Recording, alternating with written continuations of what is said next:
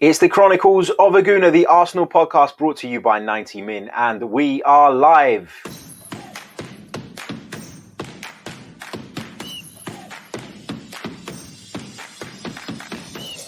You're listening to the Chronicles of a Gooner, the Arsenal podcast.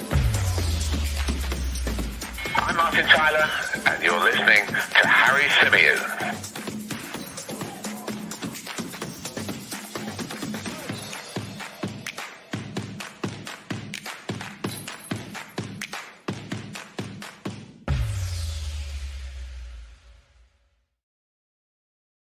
Hello and welcome back to another live edition of the Chronicles of a Gooner. As ever, I'm your host, Harry Symeou, and we're going to be continuing our reaction, continuing uh, the fallout following Arsenal's 1 1 draw with Benfica in Rome last night. I said last night that I was I was disappointed. The overriding feeling was one of disappointment because it felt like a game that Arsenal should have won. It felt like a game in which Arsenal created enough chances, chances and defended well enough uh, to have come away with a positive result, a result that would mean um, that we would go into the second leg with with some sort of advantage. Now we do have an advantage in the sense of the fact we scored an away goal, um, and and we know it, despite both sides having to play their games in neutral venues, that away goals uh, are a thing in this year's uh, competition.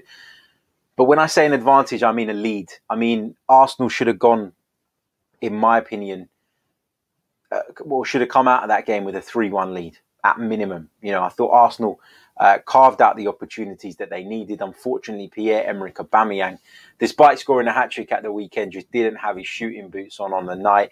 Um, and I just hope that we don't live to regret that. And I know um, when you look at what Benfica brought to the table yesterday, they didn't look particularly inspiring. They don't look like a side that we should be majorly fearful of going into the second leg. But it just feels a little bit Olympiacos esque, doesn't it? After what happened last season, um, where Arsenal really should have put that tie to bed and ended up being eliminated um, in really dramatic circumstances. So, yeah, um, last night it was a, a feeling of largely of disappointment. Today, I'm a little bit more content uh, with the result. As I said, I would be uh, because of the fact that you know we, when you miss chances like we missed, it means it's not your night, right? And and you miss those chances, but you still come out of the game with an advantage, which we do have an advantage, as I said, the away goal um, going into that second leg. And I know, you know, in the event that the game goes to extra time, uh, Benfica would essentially have an extra half an hour to get an away goal. So in that sense, maybe they've got the upper hand. But if the tie was to finish nil nil, if nobody did anything in the second leg, um, Arsenal go through. So there is an advantage there. Uh, obviously, picking up um, the away goal w- was crucial, and I like the way that we responded very, very quickly uh, to finding ourselves behind because we didn't deserve to be behind, and it would have been very, very easy to kind of sink um, mentally and almost, you know, drop our heads and and end up losing the game 1 0. So I think that kind of spirit, that kind of mentality is something that Mikel Arteta has added to the side. I think we've been better in that sense uh, since he's taken over than maybe we were in years gone by. Um, I touched on, on a lot of the individual performances last night, so I don't really want to get too deep into that again. Uh, but what I will say is still feeling disappointed, still feeling a little bit downbeat about it, still still feeling a, a sense of regret, uh, still feeling as though Arsenal should have come away uh, with a bigger score and a score that would make the second leg essentially a lot more comfortable. But it's not the end of the world. And as I said, based on what I saw from Benfica, I'm not sitting here fearful necessarily of what's going to happen in the second leg. So that's probably something to take encouragement from as well. Big hello to everybody joining us in the live chat. Hope you're all well. Don't forget, if you haven't already, make sure you smash the like button. Make sure you subscribe to the channel if you're new. It's very, very much appreciated. Um, really, really does help. And a big thanks to everybody who joined us on on the shows yesterday. Uh, first of all, the the live watch along um, I think we've had around about five and a half thousand views on that, which is incredible. So thank you uh, for your support, and thank you to everybody who watched the watch along and then stuck with me afterwards for the review show as well. Um, so really, really appreciate that. If you are listening via the audio platforms, feel free to come over and check the YouTube channel out because the watch alongs are only available on YouTube and the watch alongs, um, you know, are, are a great bit of fun. And it, it feels, like I said yesterday, it feels like I'm literally sitting there watching the game with hundreds of mates. So brilliant uh, interaction from you guys in the chat. Also, this podcast is sponsored by manscaped.com. So if you're in need of some uh, male grooming, um, if you're looking to buy a gift for someone, that's a bit of a laugh. If you're looking for um, something to tackle uh, the uh, the forbidden forest, then head over uh, to manscaped.com and enter the discount code, which is 90min20, 90min20, and you'll receive 20% off your order as well as free shipping. Uh, right, let's go over to the live chat. Uh, pick out this one first from Edward, who says, Absolutely love the watch alongs. Glad you're enjoying them, mate. Um, it's brilliant to have you guys all on board. Uh, big hello to everybody else in the chat as well. I can see there's plenty of you in there. Uh, Anish Thomas says, The draw felt like a loss. When a draw feels like a loss, it normally means that your team played well. And so, it, although we can't be completely satisfied with last night, um, take encouragement from the fact that the draw felt like a loss because it feels like a loss because we should have won it. It feels like a loss because Pierre Emerick Aubameyang um, should have buried a couple of chances, and look, I can forgive him for two of them. The one I, I struggle to forgive him for um, is the uh, the one where where Hector Bellerin rolled the ball across the penalty area. That was a glorious opportunity, but as has been discussed um, in some of our comments on on Facebook today Pierre Emerick Aubameyang has got previous to this, you know, and it's not to knock the player. Like his goal scoring record since he came to the Emirates Stadium is, is sensational. He's been brilliant. Um, but Pierre Emerick Aubameyang throughout his career has missed opportunities. He's not as clinical as some of those stats maybe suggest. And, and you just wonder, don't you? Imagine how many goals he'd score if he was just that little bit more clinical. But as I said on the show last night, I found the way he tried to take the chance, and I'm talking about that uh, one in the first half where the ball was played across essentially the edge of the six yard box. I found it strange the way he took that. You know, as a right footed player, you'd think he'd kind of shape his body and, and and shape his body in a way where he could open it up, use that right foot and guide it on target and obviously having that protection of it of skewing it wide left. Maybe he didn't want to be read by the goalkeeper I think that's probably the thinking behind him letting it run across his body and and trying to put it in with his weaker left foot. But ultimately, he miscued the finish, and um, fingers crossed we're not left to rue that missed chance. Uh, big hello to Adam who says, Hi Harry and chat. Very poor performance last night. Too much backwards passing. Oba should have buried at least one of those chances. If we play like this, we won't achieve anything. Um, Oz says, Afternoon, Harry. I think it also doesn't help with the other PL teams that perform much better, scoring four plus goals. Yeah, that doesn't that doesn't bode well, does it? Um, what else have we got? Um, Gary Dean says, Gooner till I die. Yeah, and I will watch the games. But I do not and will no longer support Arteta and Aubameyang. No more. Overrated. Arteta, get out of my club. How can people pin yesterday's yesterday's um, result on Mikel Arteta. I, I, I don't understand it. The manager's job, right, is to tactically, mentally, and physically prepare the team for the task at hand. Arsenal went out on that pitch yesterday, created more chances than Benfica, had the lion's share of possession, created clear cut opportunities, by the way, and defended effectively for 90 minutes. You know, it was one error that led um, to the penalty from which Benfica scored. But Arsenal were the far superior team. So how anybody can blame Mikel Arteta for that is beyond me. I mean, I get it, and uh, I get that people are, are, still on the fence about him, and I get that people are unsure about him, and, and people are also entitled to, to believe that he is not the right man for the job. That's absolutely fine. But when you're talking about last night's game in isolation, if you're pinning it on Mikel Arteta, if you're looking at Mikel Arteta as the reason Arsenal didn't win that game last night, then You you're running an agenda. It's as simple as that. And I hate using that word because I know a lot gets made of that on social media, and and you know people are always quick to jump on it. But when we when we don't perform as an overall unit, when we don't perform as a team, when tactically we get outdone, when um, the management of the game itself is handled incorrectly or in a way that isn't effective and leads to Arsenal not winning a football match or losing a football match, then I get that. But the overall setup, the overall performance, all of that was right. And that is what Mikel Arteta's job is. Once those players cross that white line, it is their responsibility um, to deliver and it's their responsibility to carry out those instructions and in the moments like we just talked about they've got to take those chances take those opportunities um, and make things happen um, so i get why people are unsure about Mikel Arteta i just think to to to pinpoint him as the reason we didn't win last night it just feels agenda driven to me, and I, and I, I, can't really accept that. I can understand criticism about Arsenal's overall league position, which ultimately um, the manager is responsible for. I'm okay with that being questioned. I'm okay with questions being asked um, about sort of his suitability off the back of that.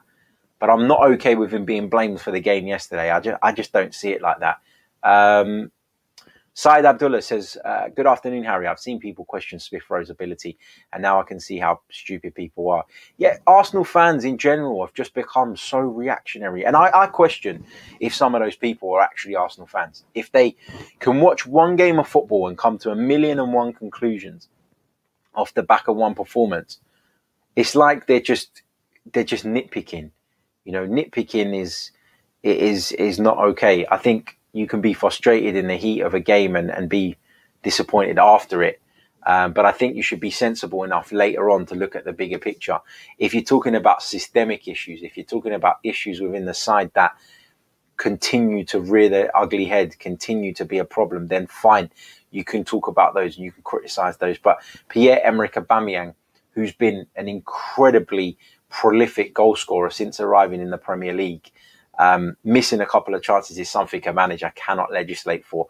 And we all knew, didn't we, that when when Mikel came in, his uh, first remit was going to be to to tighten us up defensively. That's always been our problem. Goal scoring hasn't, and it's we've come to a point now where our lack of ruthlessness, our inability to be clinical in key moments in games, is now what's costing us. And at the start of the season, especially having signed Pierre Emerick Aubameyang down to that new contract. I don't think anybody envisaged that that would be our issue, and it seems to be our issue in the last few weeks. We made chances at Villa, we didn't take them. We made chances at Wolves in the first half, and we didn't put the game beyond doubt. So, putting those two games to one side, there has been a massive upturn. And the reason we didn't win those two games was because at Wolves, although the referee completely screwed us, we still had the chances in the first half to put it beyond doubt, and we didn't do that. Again, a lack of ruthlessness the inability to be clinical. And at Aston Villa, again, you could argue that we had enough of the game uh, to get something out of that, and unfortunately, we didn't. Gunatel says, Buck stops with the manager, Harry. We're in a results business. I will be extremely critical if we do not progress next week. Yeah, that's right. Uh, and and you're right to be clinic, uh, to be critical if we don't progress in the Europa League because it's the only competition now um, that right now feels like a route back into the Champions League, which is ultimately our goal for the season. But what I will say, Tel, is it's fine to be critical if we don't progress, but we haven't not progressed yet. So people just need to chill out a little bit um, and give the manager a break here. Uh, Sir Brian says, totally agree, Harry. It's not Arteta. JG10 says, I'm really relaxed about the second leg, starting to see why Benfica are having such a bad season. Uh, Inti Yanan says, said it from the start, Arteta is a clown. You didn't make, like Emery and made it clear, mate. Yeah, I, I didn't like Emery. Um, I didn't like his management style. I'm allowed to have a preference on management style. Am I not? Am I not allowed to have a preference about which manager I personally think in the longer term is going to succeed at Arsenal? It's my preference. It's my choice. Just like everybody else is entitled to their views. It's my view that Mikel Arteta, given the time, uh, will make Arsenal a better side than they were under Unai Emery. That's my opinion. That's my view. Um, and I've backed that view up time and time again on, on this channel. And, and I also, I've said it already in this show. I accept that that's not the view of everybody, and that's absolutely fine. But criticism, or, or criticism, is something I, I'm I'm okay with. I'm okay with taking it for me. I'm okay with getting criticized for my views and my opinions and my thoughts. I'm also okay with the manager being criticized when the points are valid and when the points um, make sense. To criticize Mikel Arteta, as I've said, for the, the, the way we've played this season overall and the fact that we find ourselves in mid table and all of that is absolutely fine with me. I don't necessarily agree with it. I think there have been other reasons why we find ourselves in that position, but I accept it. What I don't accept is a game in which Arsenal should have ran out 4 1 winners. I don't, ex- I don't understand why Mikel's getting the heat off the back of that. Um, it's as simple as that. Um, what else have we got? Um, into Yanan continues. So it's okay not to pick Emery every week, to pick on Emery every week, but criticism of Arteta seems a crime. No, I've, I've, I've not said that. And I've criticised lots of the things Arteta's done. I just think in the bigger picture, he will go on to be better than Unai Emery was at Arsenal. And Unai Emery might go on and do great things at other clubs and has done good things at other clubs. I just didn't feel he was the right fit for Arsenal at a time where our most iconic, greatest ever manager had just left the club. He and he left the club in a pretty bad state. I just felt that we needed someone with a more clearer view, with a more clearer plan, with a clearer outlook on the on the, the way to take the club forward than Unai Emery. Unai Emery didn't have a clear plan. He didn't have a clear outlook. He chopped and changed things every week. We went from being super defensive to super offensive. There was no balance. There was no improvement in terms of the culture around the club. There were bad apples who were were rotting on the field in front of us every single week. So with Mikel coming in and trying to address that, I think it shows that he does have a clearer plan. Um, whether that plan is going to come to, to fruition, whether it's going to benefit us, benefit us in the long run, remains to be seen. But that's how I see it, um, and that's why I, I, feel the way I do about the two managers. Um, let's see what else we've got here in terms of your comment. Uh, Steve Stone says, "I honestly believe we'll win the second leg. I didn't see anything from Benfica that scares me." Um, yeah, I pretty much agree with that. Um, got a comment from Thomas. Says going back to my Fernandes comment yesterday, and, and Thomas brought up a, a comment in the post-match show for those of you who haven't seen it or heard it, where he said that Arsenal need a Bruno Fernandes essentially. Um, he said he doesn't mean we have to buy players grown on trees, rather grow grow players or do the proper scouting. Maybe someone in the current squad could be a candidate. Yeah, you're looking for players all the time to step up and and take the mantle, you know. And, and Bruno Fernandes, you can tell when you watch him, you know, you only need to watch Manchester United once to understand how important he is to that team, to the way they play. Um, he motivates those around him. He doesn't accept low standards. You've seen him berate uh, some of his own players at times. You've seen him, um, you know, make his feelings known when he's not happy with something. And and and you know, he's a, he's become a leader, but he's earned that right to do that he's earned that right to swan around the pitch and tell people what to do because he's dragged them over the line time and time again. You know, there could be players that in the future become that for Arsenal. Bukayo Saka, Emil Smith Rowe, Martin Odegaard, if he's to stay um, beyond the, the uh, end of this season. There are candidates that could get there in the future, but right now we don't have that quality of player. And and don't underestimate what an impact a player of that level can have on a club. As I said it yesterday, Manchester United have turned from a side who scraped into the Champions League um, to a side who are Manchester City's closest challengers as we speak. Uh, Alcarp says, I'm Arteta in, but of course you can question his decisions. But the fans have been extremely toxic lately. That's that's the point, you know. And people can can talk about um, things that they feel that he may have got wrong, and that's absolutely fine. But what's the need to go from, yeah, I think he, he picked the wrong player to get Arteta out of my club. He's a this, he's that, he's finished, he's, ru- he's ruined the club, da da da. Why does it always have to be so extreme, one way or the other? You know, one way or the other. Um, Ricardo says he fixed the defence, but we're 10th. Yeah, we're aware of that, Ricardo. I think we all know uh, that Arsenal's league position is not good enough. Not once have I sat here and said it's acceptable. Um, he's fixed the defence, and we're malfunctioning up top. And we have been malfunctioning up top all season. Maybe the, the fact that Pierre Emerick Aubameyang signed a new contract made Arsenal, made Mikel Arteta a little bit complacent in terms of where we were as an attacking force because we were so reliant on his goals. He scored 29 goals in all competitions last season, and we're over halfway through the season this time, and he's got 11. So Aubameyang's dip in form um, has been problematic. Maybe Mikel should have done more to foresee that. Maybe Mikel should have focused on other areas to try and make sure that in the event Aubameyang's form wasn't what it was, um, you know, we uh, we had alternatives. But ultimately, hindsight is a wonderful thing, isn't it? And and the point I'm trying to make, and why I, I do feel a bit of sympathy for the boss, is that I don't think he could have foreseen Aubameyang's drop off in form.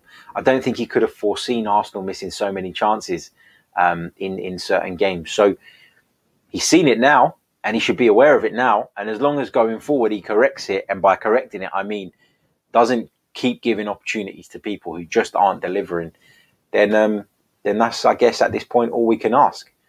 Uh, Marshall says, "Hi Harry, what's your prediction for the City game? Would you be happy with a draw?" We're going to look at the City game uh, on the uh, later stream today.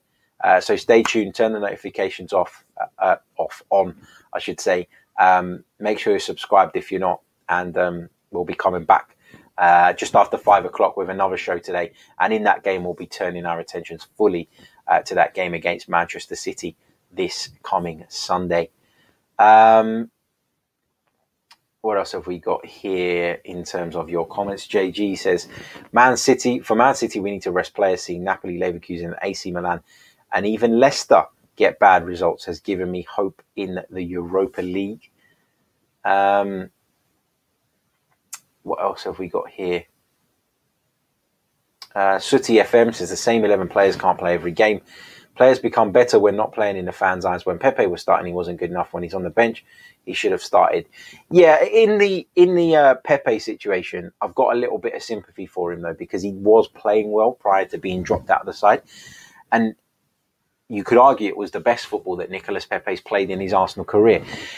But the reality is that the, the nature of this season, the fact that the games are coming so thick and fast, the fact that the games um, are so condensed, and the fact that in terms of the proximity between each one, and the fact that um, Arsenal have had so many injuries, I think when we saw him left out of the Leeds game, lots of us were looking at it and thinking, well, Aubameyang's back now, which is obviously one factor.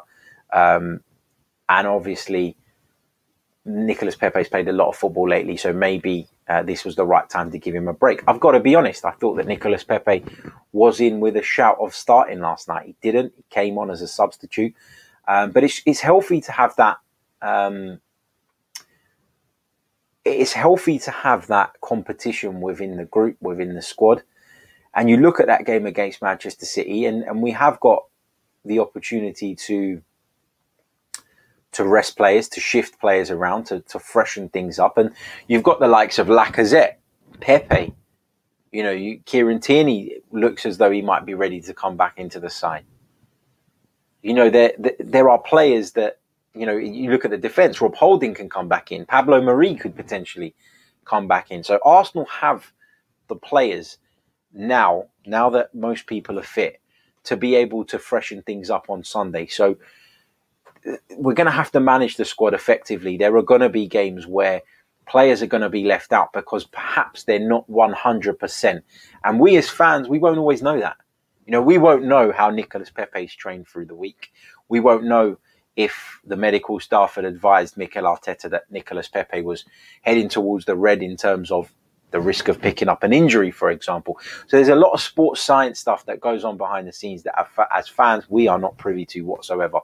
And sometimes we just have to accept that football is a squad game now. It's a rotation game now. You know, very few top sides um, play with the same starting 11 every single week.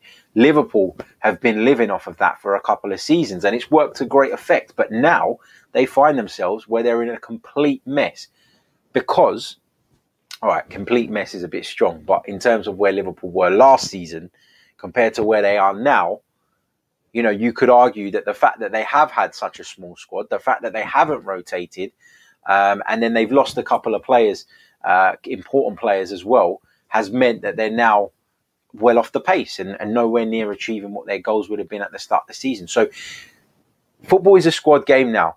And, and Jurgen Klopp has learnt that this season as, as better as anybody. The reason Manchester City are top of the Premier League is because they have the deepest squad. People would argue that Liverpool's first 11 when everybody's fit might even be better than City's. It's a, it's a debate worth having. But City have the depth, City have the squad. And Pep Guardiola can make those changes, can rotate players, and as such, doesn't necessarily damage the overall quality of his team. And that's why they are the best team in the country at the moment. So it is a squad game.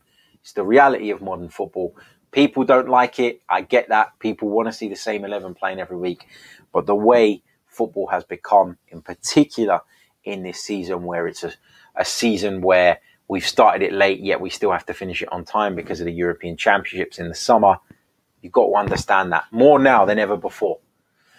Um, Keir Ellis says Odegaard looks very good, but maybe needs to strengthen up and slightly use the right foot a little more. Fantastic talent, nonetheless. Yeah, he had another decent game last night, another decent performance, and he's almost he's purring Martin Odegaard. You know, he's he's looking good without really exploding onto the scene. You feel as though there's more to come from the player, and he's only appeared four times for Arsenal, right? So we've got to be patient. I know it's difficult to remain patient when you know that it's a very short term deal, but you know, I think he's um, I think he's looked pretty good, and I'm looking forward to seeing what he can bring to the table between now and the end of the season. And I'm hopeful that if he does continue to perform, Arsenal can come up with some agreement with Real Madrid that will see him stay beyond um, beyond um, beyond the end of the season. And that leads me on to an interesting question. Actually, uh, I've written an article for 90 Min, which is due to go out a little bit later on today, where I looked into which one if we could only keep one of Dani Ceballos and Martin Odegaard, you would like to see the club move to sign permanently. And I want to know your thoughts. Let me know in the live chat. Who would you rather Arsenal went out on a limb to bring to the club on a permanent deal, Martin Odegaard or Dani Ceballos? Let me know in the chat. Ceballos, by the way, was sensational yesterday. I thought it was brilliant. Arsenal's man of the match.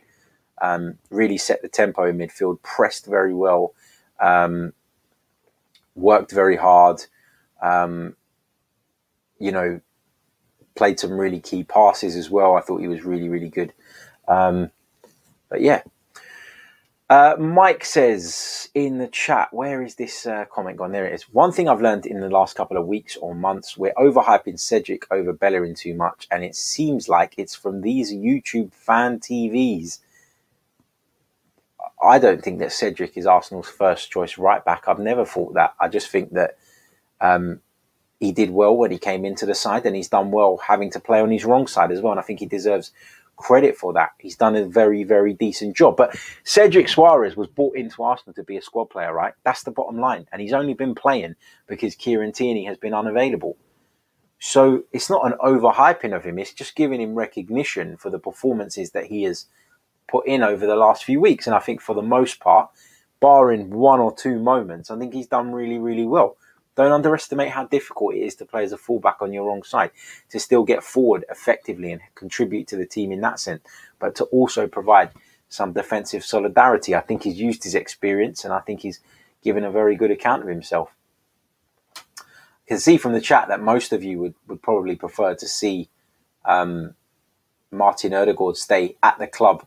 Um, Adam citing the reason that he's got a higher potential ceiling. I, I probably agree with that.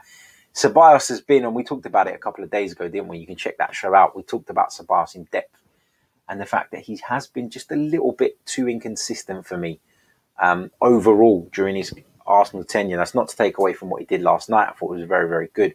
But overall, it's just been a little bit hit and miss with uh, with Dani Ceballos.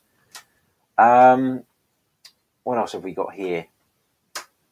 Um, just picking out some more of your comments. JG on the subject of picking between the two says it's too early to decide between Odegaard and Ceballos. That number 10 position is so important to us, so we have to get it right. Yeah, it is, um, it is an important position. Um, what else have we got here? Uh, Sooty FM says 14 games left, including most of the teams above us. If we win 50% of them, that's 21 points. We'll do well to make European place this season. Odegaard has been a superb signing. Yeah, um, Odegaard has, has been impressive so far for sure. Yeah, look, the league group is looking is looking difficult, isn't it? It is looking difficult. But in this strange old season, I wouldn't rule anything out. I just, I guess for me, the reason why I'm kind of leaning towards prioritising the Europa League now is because I don't trust Arsenal to, to come up with the consistency that's required to close that gap on those teams in the league. So um, feels very much like the Europa League is is the most important thing now and and, and should be the main focus.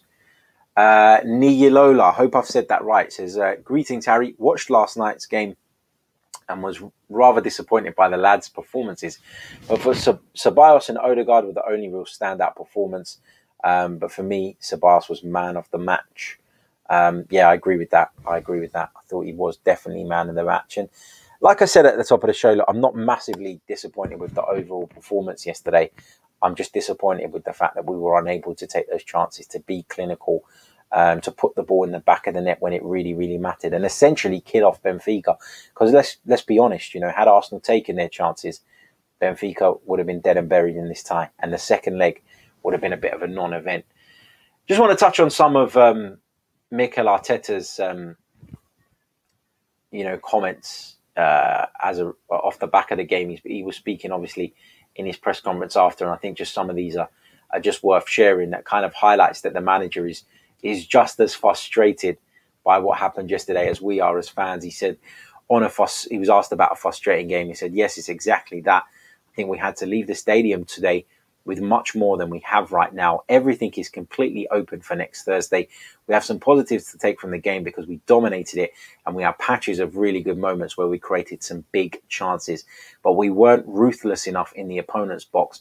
And the disappointing thing is obviously uh, the way we conceded the goal. He was asked about Pierre-Emerick Aubameyang's performance. Of course, Pierre-Emerick Aubameyang, the culprit in terms of missing those big chances that fell Arsenal's way.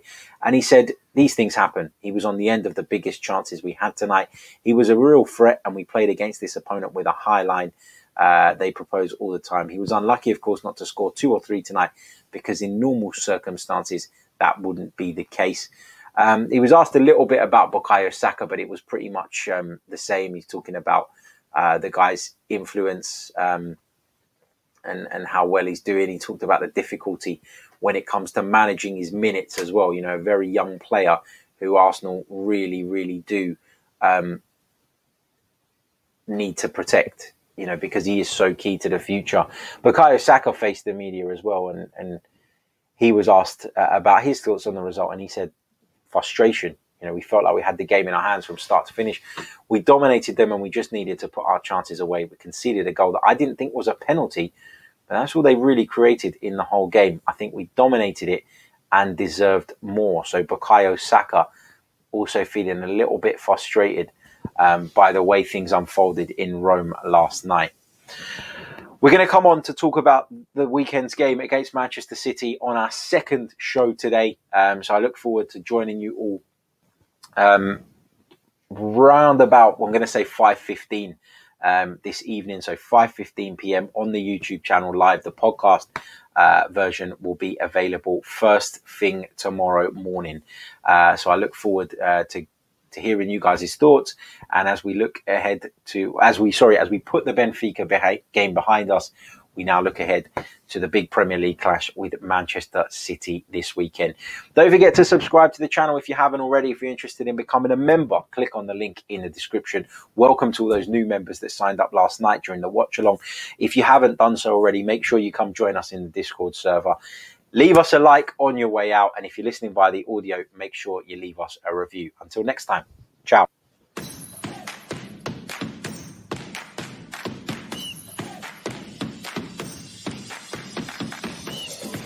Listening to the Chronicles of a Gooner, the Arsenal podcast.